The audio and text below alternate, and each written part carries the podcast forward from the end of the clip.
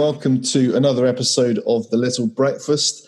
And it's great to have David Robertson with us this morning. Hi, David, how are you? I'm well, thank you. Yes, uh, it's good to have breakfast at half past five in the evening. Half five in the evening, yeah. We're, we're at different sort of ends of the world, aren't we? Um, we are indeed. Yes, well, I've just had my breakfast, and I guess you're you might have had afternoon tea, depending on whether you have that or not.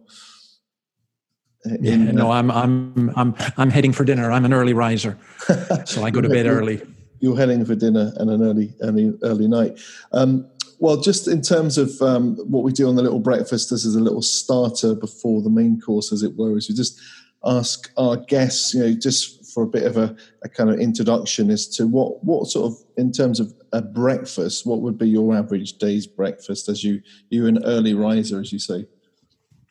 Depends when it is. I, when I get up, I always go straight and have a coffee, and then I do reading and prayer and everything else. And then, um, partly depending on the weather as well, during the week, I tend to have kind of yogurt and fruit, uh, maybe a couple of crisp bakes or something with a bit of cheese and more coffee. And sometimes I treat myself. I have a guilty pleasure as regards breakfast, which I'll tell you about if you ask. At the weekend, uh, this is my farm background. Uh, Saturday and Sunday, it's fry up days. I always like a good English or even better Ulster breakfast. An Ulster fry, yeah. Um, so, what would that be your sort of dream breakfast, or would there be something even more dreamier than that? Well, probably the Ulster fry is, but I actually I do enjoy. I have a guilty pleasure. I do enjoy McDonald's breakfast, especially okay. the um, bacon, egg, and cheese bagel and the hash browns. I uh, it's the one thing about McDonald's I really like. So I, I have that occasionally. Yeah, that's that's good. Actually, I, have forgotten about that. It's, it's, particularly good if you're on the road, isn't it? You know, yeah, you want something a bit more hearty on the road. Although I do find um, with McDonald's in general that you generally sort of eat it and then about 20 minutes later feel hungry again for some reason. Um, yeah, yeah. Well, I think they probably manage that quite well. Full of um, sugar and maybe other things, but um, we're not uh, allegedly. Um, so, what would be your nightmare breakfast? Oh, I don't know. Um, I, I pretty well like uh, most foods. I guess I've been in the southern US. I guess grits would probably be my nightmare breakfast. yeah. Do you want to explain what they are to those who are less informed? It's kind of like porridge, but not. It's sort of tasteless. It's I, I, I am not really sure how to describe it. It's for me, it's pretty probably, awful. It tastes like it sounds by the sound of it. yeah, yeah, that's pretty well uh, that's a pretty good description of it. Yeah. So um, you're in Australia right now. Do you want to just tell the listeners a bit about who you are, and what you're involved in in terms of ministry? Sure. My name's David Robertson. I'm from Scotland. I was a minister in Scotland for 33 years. Uh, I started very young. Um, I am uh, came here. Uh, I did, you know, rural ministry for six years and then urban ministry for 27 years. I've uh, been doing a lot of evangelism and so on. And I came here a year ago to start up an evangelism project with an organization called City Bible Forum. Uh, we call it Third Space. And yeah, basically that's what I'm doing. That's who I am. I'm married to Annabelle and I have three children and four grandchildren.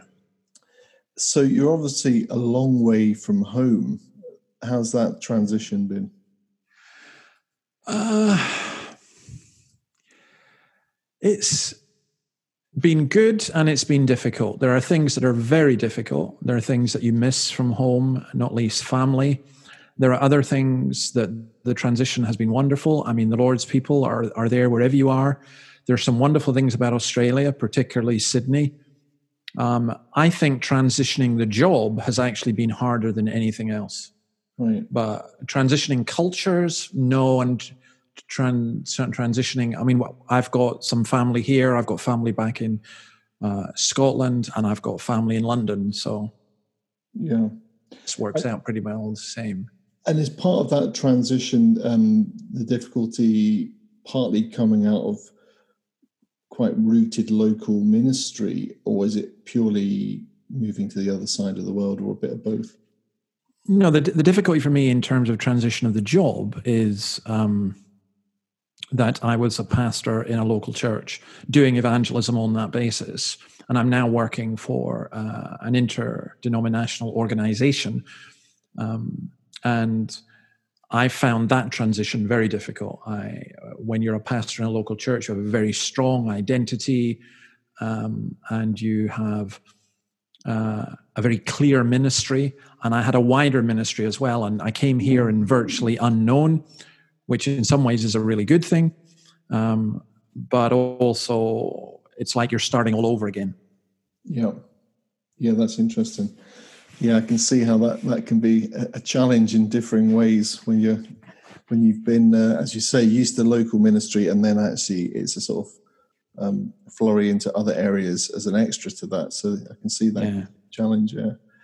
Um, so what I want us to talk about a bit as we continue this conversation, I mean, there's lots of things going on at the moment, as we know, and there's lots of shooting from the hip in response to various types of things that are happening in this crisis. But uh, I wanted to explore a bit about culture and our view of meaning in the West, uh, particularly in terms of to start with, at least in this conversation, self sufficiency. So, one of the things that I think has been interesting, uh, certainly from a UK perspective and, and, and, a perspective in Scotland, is, is that as we're actually still in lockdown here in Scotland, um, there is definitely a recognition that in a culture where we are encouraged to be independent, have our own freedom, do our own thing, realize self actualization and what have you, um, that we are in a position where those freedoms have been restricted. And I, was just really interested to, to understand from your own perspective what you think in terms of how much of that understanding of meaning in terms of the individual is being challenged right now, or where do you see that in terms of the last sort of 10 years? How's that developed or not developed? Yeah, well, in terms of the last 10 years, I think some of the biggest things in Western culture have been uh, a desire for the community, but an excessive individualism and self obsessiveness. And also, the, the big thing, the big development for me has been the rise of identity politics and your self made identity. And you can change your identity on virtually anything.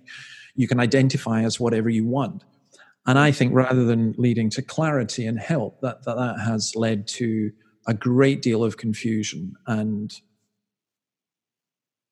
uh, I just, I don't know, uh, just in, enormous difficulties. Now, I think in terms of the, the current situation, what the current situation has done, and I'm talking here, of course, about the COVID crisis, is that has shaken up um, a lot of these things. So you'll have noticed during it that the identitarian politics, you know, the trans stuff and everything else has been very fairly quiet. You can tell things are inverted commas improving because all that's beginning to come back. Mm, um, yeah. But I, I do think that has shaken that. I also think it's shaken the identity that many of us have, whereby although we know that we are going to die, we live as though we are immortal. And I think being constantly bombarded with figures of death and threats of death and you better behave yourself or you're going to die type, the, the catastrophic um, type of reporting and news that many people have been inflicted uh, upon them, that has caused some people at least to think, wow, uh, life is fragile, I'm fragile, and I don't know who I am, I don't know where I'm going. Yeah. Yeah, that, that's interesting. Just pull back a bit on that point that you mentioned about the contrast, I guess, I mean, the two can coexist against the desire for individuality and, and community. But you mentioned about that desire for both. And I wonder what, what's going on there then. Why, why do people sort of want to firmly be this individual person, but actually have this um, desire for a community? Why not just go all out? Well, it's just me and I don't care about anyone else. Well, I think the two things. I think people have enough sense and sus to realize that without community, you, you don't have a huge amount.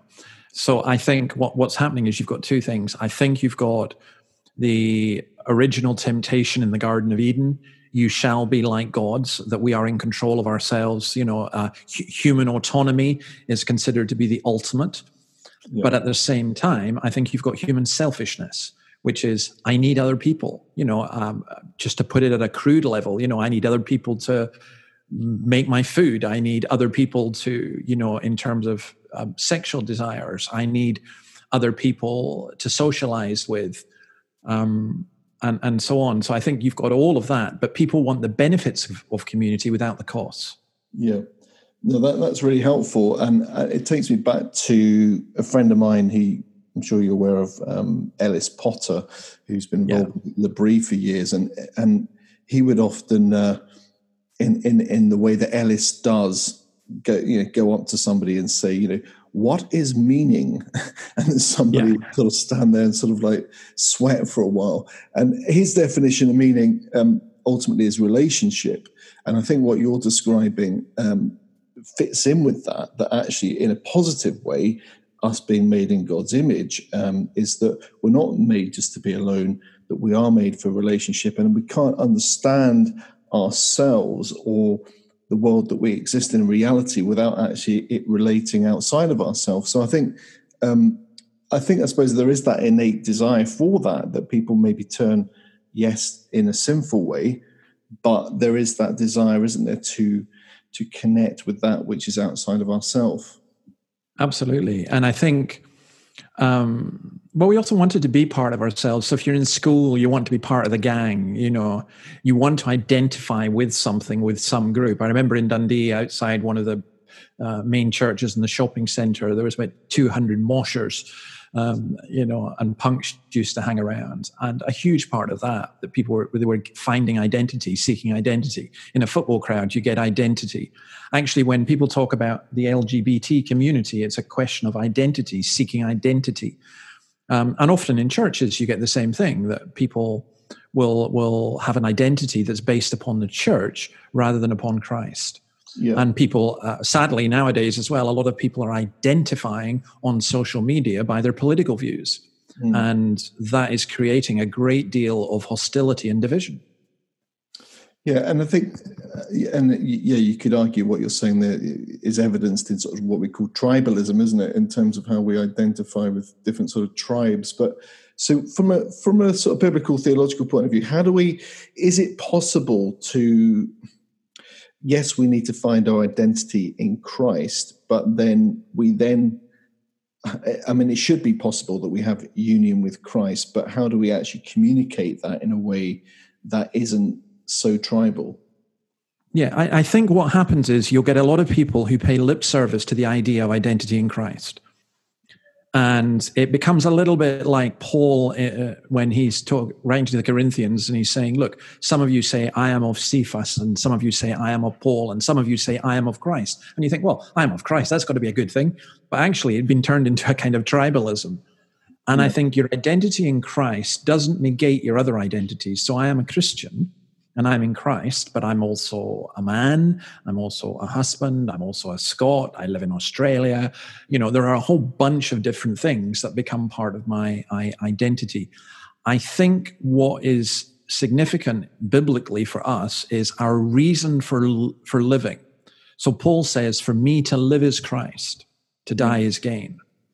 And I think some of us, even though we are Christians, we've got to a phase that we live for our children, we live for our job, we live for our Facebook profile. You know, uh, mm-hmm. there are certain things that we live for, but it's not for Christ. And I think Christ has to be at the center. Now, I think that then permeates through everything else so that actually, in, in one sense, these things become more valuable. So I used to use this illustration with um, couples when I, we had a lot of students in Dundee and um, you know, uh, I, I, did a lot of weddings, far more weddings than funerals. And, uh, uh, you know, a couple would come and we'd be talking beforehand about marriage and what it was. And, you know, I would often say, sometimes to non Christians as well, I would say this um, you need to love God, you need to love Jesus, you need to love God more than you love your spouse. And I remember one man saying to me, but I've only got so much love and it's like a glass. And you know, um, that means I'm going to love my wife less. And I said, no, no, no, no, no, no. You, you haven't grasped this. the point about it is that the when you love Christ first, your glass becomes so much bigger. So in reality, you love your wife more, not less, because you love Christ the most. And I would say that's at my best. That's been my greatest experience. I've loved music more. I've loved food more. I've loved life more. I've loved, you know, other people more because of love for Christ. Yeah. When I get it wrong, uh, at my worst, it's it's all messed up. Yeah, that's really helpful. I, I think that's a great analogy in terms of, of, of marriage. And you're right; it's almost as if, uh, and I think what you're describing there is is potentially the the understanding of our identity in Christ being compartmentalized. Is, isn't that right? You know that somehow we can compartmentalize our life and say, well, this bit's for Jesus and that bit's for football and that bit's for work. You know, there's that that temptation to compartmentalize our faith.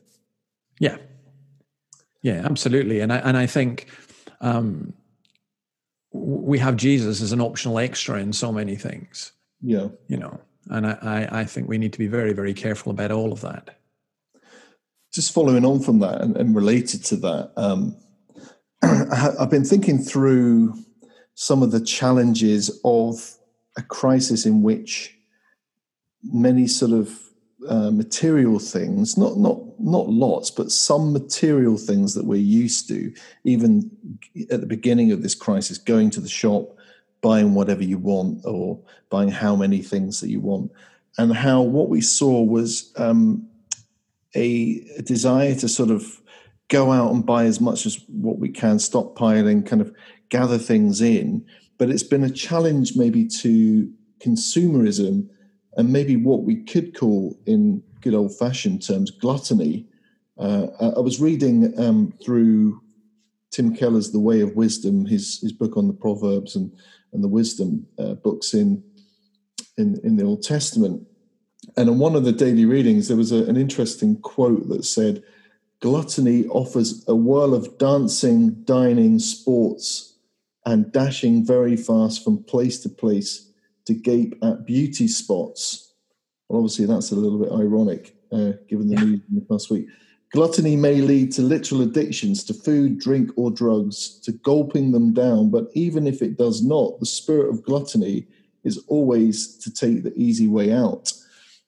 So, I, what I want to unpack a wee bit is just this idea of, which I think is a hallmark of the last 10, 20 years, maybe longer, of of consumerism and how almost consumerism is good, but what the Bible might call gluttony. Have, you got any thoughts on that? Yeah, I think um, it's it's very interesting that it's a sin that the Bible mentions a lot, but the church doesn't mention so much. So, I mean, and I've been thinking about this a lot. We started off talking about breakfast and you know um, a McDonald's meal and so on. Uh, and I'm not saying McDonald's is wrong, but I am saying that what many of us do is we fill up our appetites uh, and we indulge our appetites.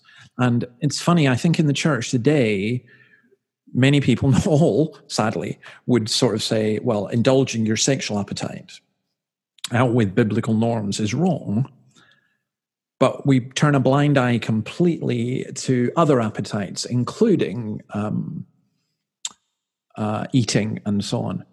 And I've been thinking about that a lot because I like reading. You, you mentioned what I did in, do in the morning. I, I do like reading. I read the Bible, but I like reading the Puritans and the early church fathers. I always read a few pages of the early church fathers. And I'm reading Chrysostom just now.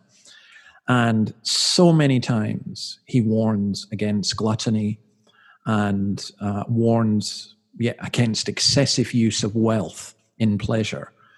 And I think that's a message that the modern church has largely forgotten. Yeah. And why do you think it's forgotten it? Because because we like it too much, you know. Because um, it it seems uh, it's what is it? Um, the, the the book respectable sins. There are some sins that are respectable that no one's you know going to have a go at you at. And yet, as as Chrysostom points out, and I was just reading this the other day, that what gluttony does to us is it, is it destroys us. We're in ill health. It destroys us. Um, uh, it destroys our physical health, overeating and so on, and overindulgence. But he argues it also destroys our spiritual health. Health, And I, I don't know if if any of the listeners have ever fasted, but sometimes what happens when you fast is there's a, a heightened mental awareness, and I would say sometimes a heightened spiritual awareness. Now, what I don't want to do is make that mechanical, but I do think there is a point in that. Yeah, yeah. I, I think you're right in terms of um, of your assessment of that in terms of the, the church, and I think that's really challenging. Uh, I think respectable sins because there does seem a bit of a sort of uh, perspective that says, you know, well, if you work hard, so you're Christian, you work hard, you know, you've earned this stuff. Um, as long as, as you say, you're not going around sleeping around or doing drugs or whatever, it's perfectly fine to, let's face it, indulge yourself to some degree. And I think that does deplete um, our hunger for God. I, I would argue that in my own life, the times where I've been challenged physically, mentally, um, where I've faced challenges at the times when I'm probably most on my knees and, and, and realize that this other stuff that's shiny and gold doesn't actually satisfy, which is entirely biblical, isn't it? Yeah, and I think it's it's but it's not just that because gluttony has a cost, doesn't it? So I demand that I have to be able to have strawberries anytime. Yeah. Well, that's a cost. There's a cost in terms of ecology. There's a cost in terms of transport. There's a cost in terms of workers. I demand that a shop be open all the time. Yeah. You know, well, there's a cost in that. Uh, I demand a 24 7 food supply chain. Uh, and again, I think there's a cost in that. Um, yeah, well, well I, I also, interestingly, David, uh, I don't know whether it's quite a demand or even an entitlement now, is it? You know, that, that actually well, I'm entitled to have these things. Well, I think it's an entitlement. I think it's unthinking, and I think that that's why the church has fallen into it because we're not thinking. Um, I remember once we were sitting around our table, and there was we had some green beans along with whatever we were having on one Sunday, and I remember one of my kids saying, "Dad, where do these beans come from?" I was, just such an unusual question. So I went and looked at the packet, and I said, "Kenya," and then was, "Do you think it's right that they come all the way from Kenya? What about starving Africans and so on?" So I didn't know the answer. So I went and phoned up Tearfund. and uh, I was a member of their um, campaigning group. And I said, Can you answer this question for me? And it was very interesting. They said, It's a really great question. They said, There are certain factors that are involved that you have to balance things out. So there is the cost of transporting these and everything. Uh, that, that's one factor. But it said, on the positive side, if it wasn't for people in Britain or in Europe buying these beans 20,000 Kenyan bean farmers would be out of work, and wouldn't be able to provide for their families. Mm. And it wasn't as though we were taking food away from Kenyans. In fact, we were providing for them. Mm. So I think that's um, a significant thing. You know, we, it, it's, it's not as simple as, as we all like to think. But it's interesting here in Australia, we notice far more than in the UK, and maybe it's because Australia is such a massive, as I say, island continent. I mean, it's huge, but um, it means that um, fruit and stuff here is seasonal. So right now, getting raspberries or blueberries is going to cost me a fortune because it's coming from overseas. Yeah. And I'm looking at it, I'm thinking, that's wrong.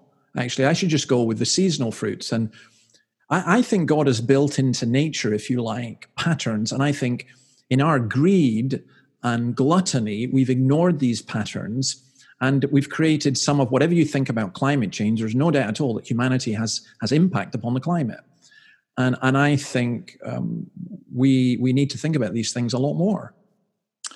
Yeah, interestingly, um, further down in that devotion that I was reading from Keller, he says the great mistake of gluttony is to seek happiness directly rather than as a byproduct of living responsibly and that, that fits in with what you're saying, doesn't it? In terms, of, you know, we need to be good stewards, don't we? Um, of, yeah, absolutely.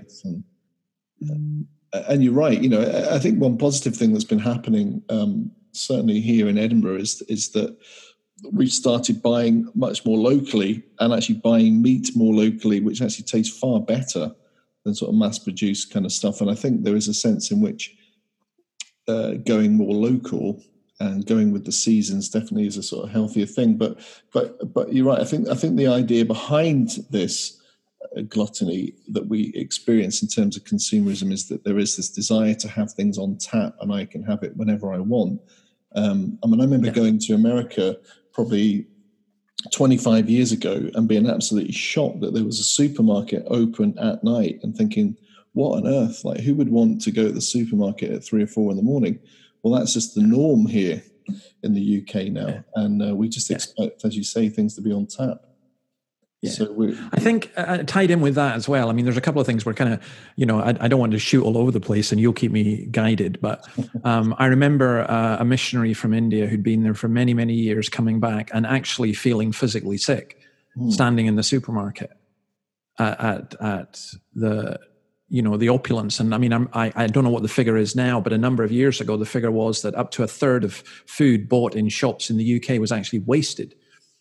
Um, yeah it's terrible. and i think that, that that's a significant factor. The other thing in this that i think is interesting that the covid uh, crisis is teaching us is you cannot rely on supply chains from china. If your medicines and your ppe equipment can only be provided if it's coming from china then there's something wrong. And certainly what's happening in Australia now, there's a big political push to say we need to make stuff here. Hmm. And maybe we're going to go back to making more stuff locally, which would, from my mind, not be a bad thing. Well, yeah, and it comes back to the idea of community, doesn't it? You know, what, okay, yeah. we've got a global community, but is it is it not right to actually sort of engage holistically with your local community in, in work and, and manufacturing and all kinds of things? Um, yeah, absolutely. Absolutely. And and the other thing, of course, I mean, there are big advantages in globalization, and we need to recognize that some aspects of globalization have resulted in millions of people being brought out of poverty. And I think that is wonderful. But there are disadvantages as well, and we need to try and balance the things. So I, I feel that um, you know, people often talk about the free movement of labor, which is tied in with the free movement of capital, and it sounds great, except if you're in a, I remember one situation, a factory in in Scotland where the workers were just all fired. Uh, mm. the, the plant was closed down. I mean, they weren't fired, but the plant was closed down and it was deemed to be uneconomic. And their jobs were all moved to the Philippines. Now, they weren't going to go to the Philippines, of course, but it was just it was cheaper to make that their particular product in the Philippines for a dollar a day with women staying in dormitories than it was to pay proper wages in the UK. And you start thinking, this is an aspect of globalization that's not good. I think there are other aspects that are good. Yeah, that's very helpful. Just thinking a bit about, I'm just going to quote you on one of your recent blogs, wee bit of research.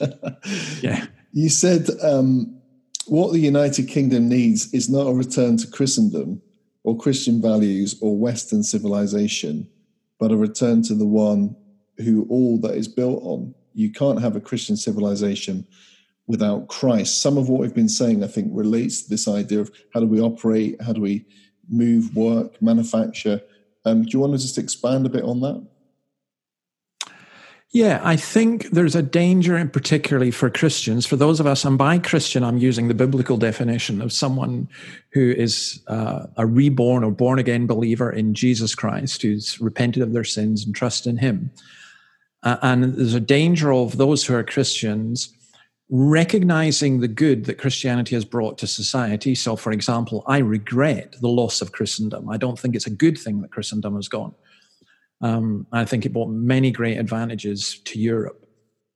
But uh, there is a danger that we look and we say, oh, if only we could get people back to this, not meaning the gospel, but Christian values. But you cannot have the fruit without the root. And there's an enormous danger that people will campaign for particular Christian values, not realizing that you cannot expect non Christians to have them. Hmm. Can you give some examples of that? Sure. Um, well, quite a lot. Um, I would say, for example, the, the, the big arguments that there have been about marriage. Now, I think marriage is for everyone in the sense that marriage is between a man and a woman, and God has given us instructions how marriage works. Um, and we would say uh, the Christian teaching is that sex is sacred and should be within marriage, and marriage is between a man and a woman.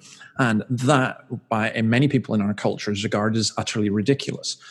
I think to argue simply that if only we got back to that view of marriage, our society would be okay would be ludicrous. But I think that what we can argue is that we need people to understand yes, this is what God says, but you're not going to obey what God says until you come to believe in God, until you come to have a, a living and saving faith in Him. So I think I don't think the Apostle Paul spread the gospel in pagan Rome or Greece by marching down the streets with banners about marriage or by lecturing people about marriage. I think he expected the Christians to live a particular way.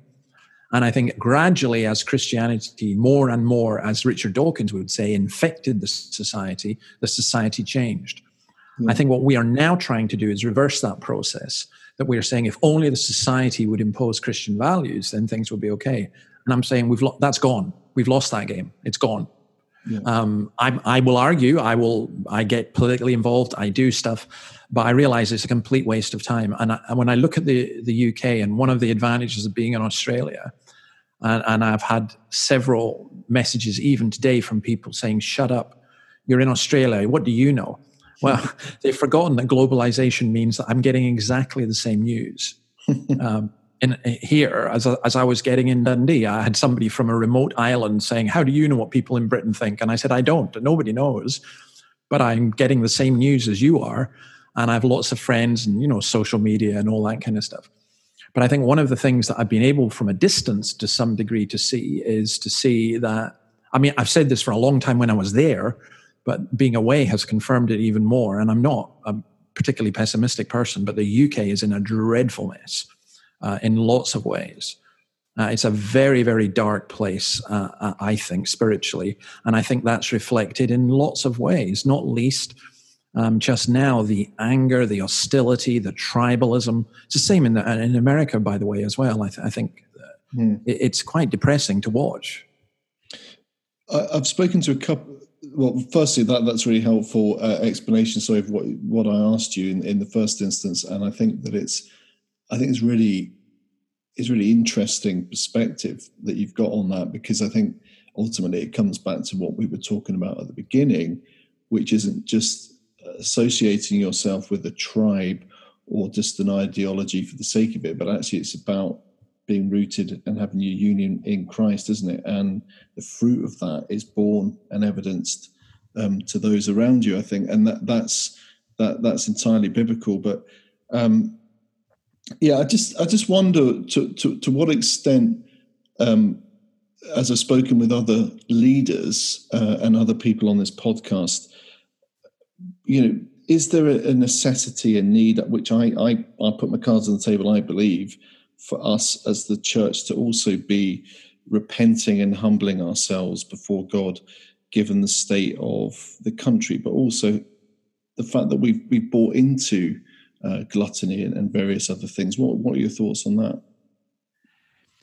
Yeah, um, I would simply say this. I would say that uh, one of the things about the COVID thing that has discouraged me a lot is this should have driven the church to its knees.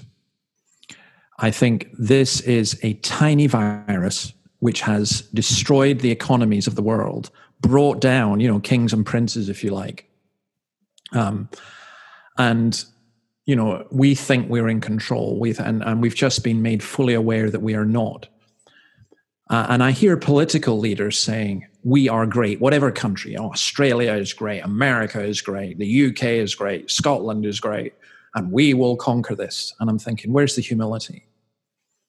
And, but I just find the church so often reflecting that attitude and reflecting the society rather than not just calling the society to repentance, but the church. I think we as a church need to repent. And I think most of all for myself, I would say I need to repent.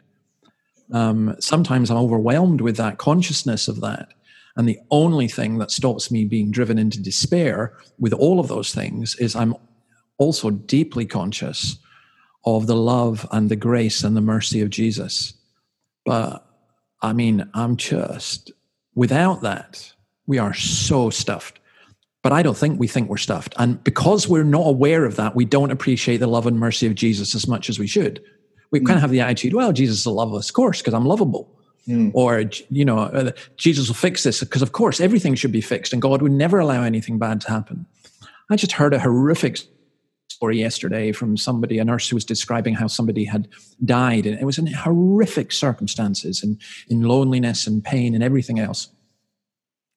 And I, it just made me feel sick to think that such things go on in the world, but they do. You know, we're really wound up because I think in the UK, what is it, 40,000 people have died with COVID or some of COVID, but with COVID anyway. Um, but 750,000 people die in the UK every year. Mm. You know, and I'm not saying that that negates the seriousness of the COVID situation. What I'm saying is it sets it in a perspective which none of us really want to accept that we are all dying. When we hear about, um, you know, if we take this action, so many lives will be saved and so many deaths prevented. I'm saying, no, no, no, no, no, no. No, no, deaths won't be prevented. They'll be delayed. Mm. We never prevent death except through the good news of Christ. That's how I would put it. Yeah. So, why is it, do you think, that as Christians, let's just be upfront, we can be as delusional about suffering and death uh, regarding the reality of that? I mean, you know, obviously, 10 out of 10 of us will die, but what's going on in terms of us not facing into that? Um, I think it's part of the, what, what's, what's said in Hebrews, where Jesus came to free all those who all their lives are held in slavery by their fear of death. And I think in general, people do have a fear. So what we do with our fears is we bury them. That's one thing. I think perhaps even more significantly is far more than we realize, the church has bought into the attitudes of the culture in many, many ways. So we were talking about gluttony or we were talking about other things. And much of that is a reflection of buying into the attitudes of the culture. And I don't think we understand our culture. I don't think we understand ourselves. And I don't think we understand our Bibles. And I find as I go back to the Bible, and I mentioned I was reading the Puritans, what struck me about the Puritans was how in touch they were with the society around them, how in touch they were with the scriptures, but for me, phenomenally, how in touch they were with the human heart. And they knew how to apply the scriptures to the hearts of the people who lived in the context of a culture that they understood. And I think we are missing that. I think we are atomized. Um, we have churches that compete with one another. We've lost sight of some basic Christian doctrines, such as the doctrine of sin. Sin is what other people do, not what we do. Uh, and I think we've lost sight of many other things as well. Yeah, that's that's interesting. So and I think that relates, doesn't it, to I suppose repentance is about you know acknowledging before God, you know, search my heart and where we stand and where where we are, and and, and I think you're right. You know, there can be the sense in which we sort of um, you know, sanctimoniously sort of act as if we're sort of well, that doesn't affect us, um, or we have a sort of glib view of you know living life in a sort of Disneyfication of life, and then we're just going to carry that on in in in heaven, whatever that is. Um, so I think we need we need that sort of sure understanding. You're right of our sin. We need that sure understanding of of humbling ourselves at this time, but also that um, assurance of the fact that God will make all things new, and that actually, for me, what what's really helpful in this, in terms of rightfully fearing God and seeing that that he is the one above all things, but he will make all things new. And I think when we lose that perspective, we just end up fearing other things, and COVID being one of them. But I think it's amplified um, those uh, disparities, hasn't it, to some extent?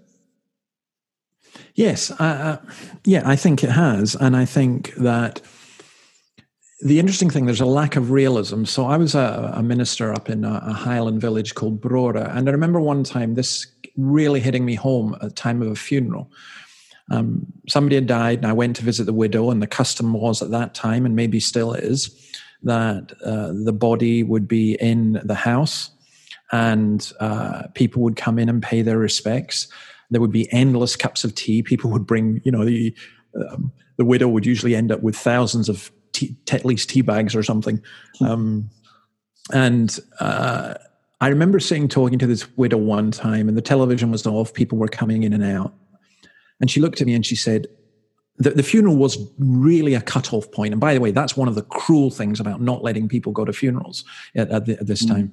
Um, but the, the funeral really was a cut-off point and also perhaps even a new beginning for some people. But she said to me, This is so unreal. This is so unreal. I can't wait for things to get back to reality. And as genuine as I could, I said to her, Actually, this is reality. This mm. is the ultimate reality. And when you go back to switching on your television and watching Coronation Street and dealing with the trivia of day to day life, much of that is what is unreal. This is reality.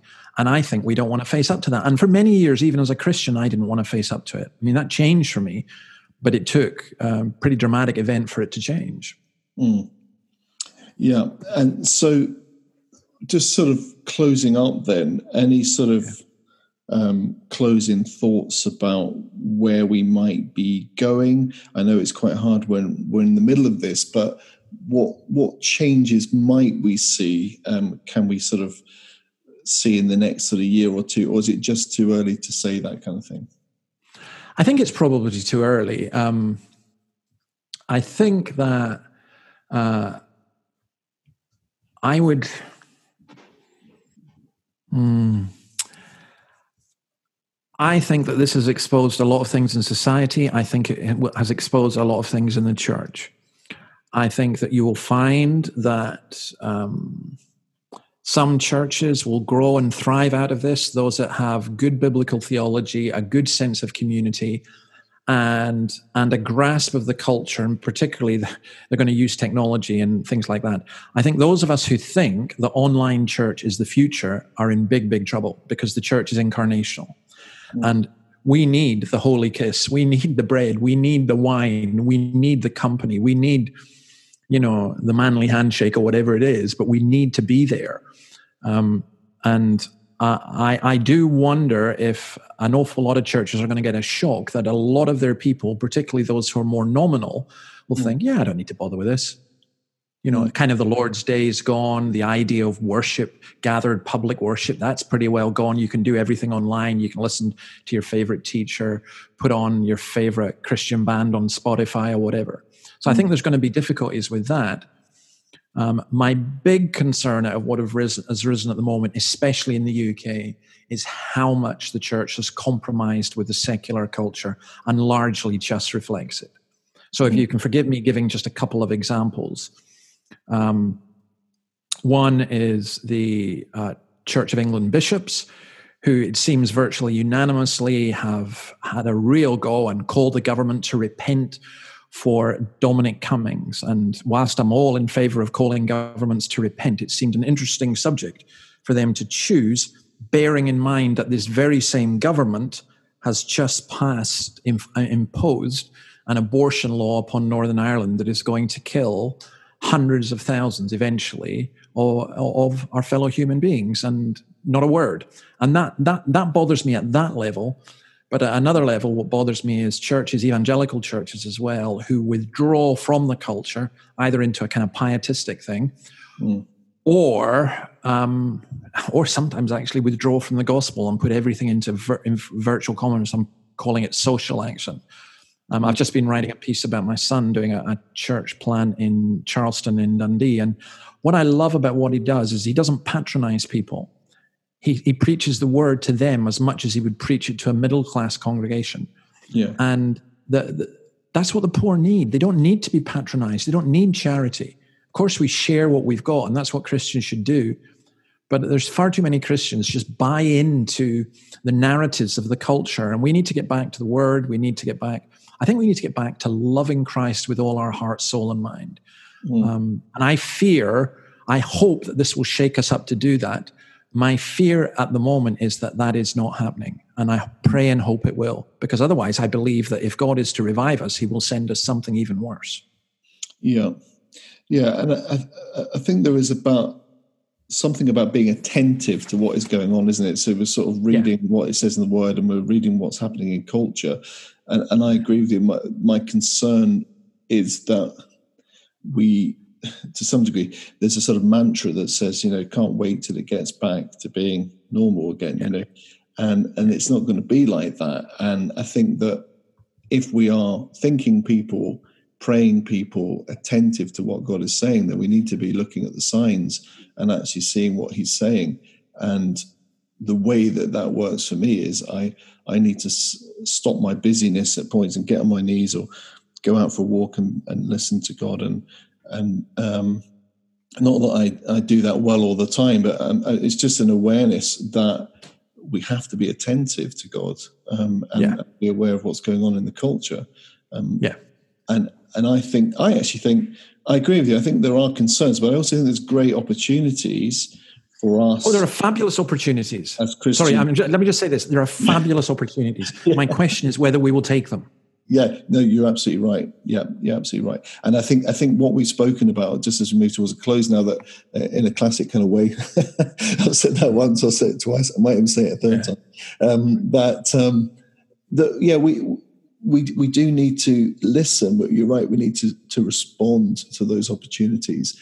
And Yeah. um, my concern, uh, joined with yours, is that we don't we don't respond to those opportunities. And linked in with what we've been talking about is that we don't just respond uh, return to sort of gluttonous ways, putting it bluntly. That we don't just go back to um, consuming and uh, massaging our own egos. That actually we see this as an opportunity for change and deep down, I think you know we need it. we need in deep down change that um, that we will demonstrate the goodness of the gospel and live that out. So it's been great uh, for you to join me. Thanks so much um, uh, for joining me for breakfast, even though for you it's uh, nearly dinner uh, or supper or whatever people call it in their part of the world. Um, so just before you go, just to let uh, listeners know that you can uh, listen to this on uh, Apple Podcasts, Spotify. If you want to ask any questions, you've got any comments about what David said, then you can go to Little Breakfast uh, Facebook page or on Twitter. Find us on Twitter as well, and uh, we'd love to interact with you there. Thanks so much for joining us, David. Really appreciate your time this, uh, this morning, or for you this evening. It was a joy. Thank you. Thanks so much.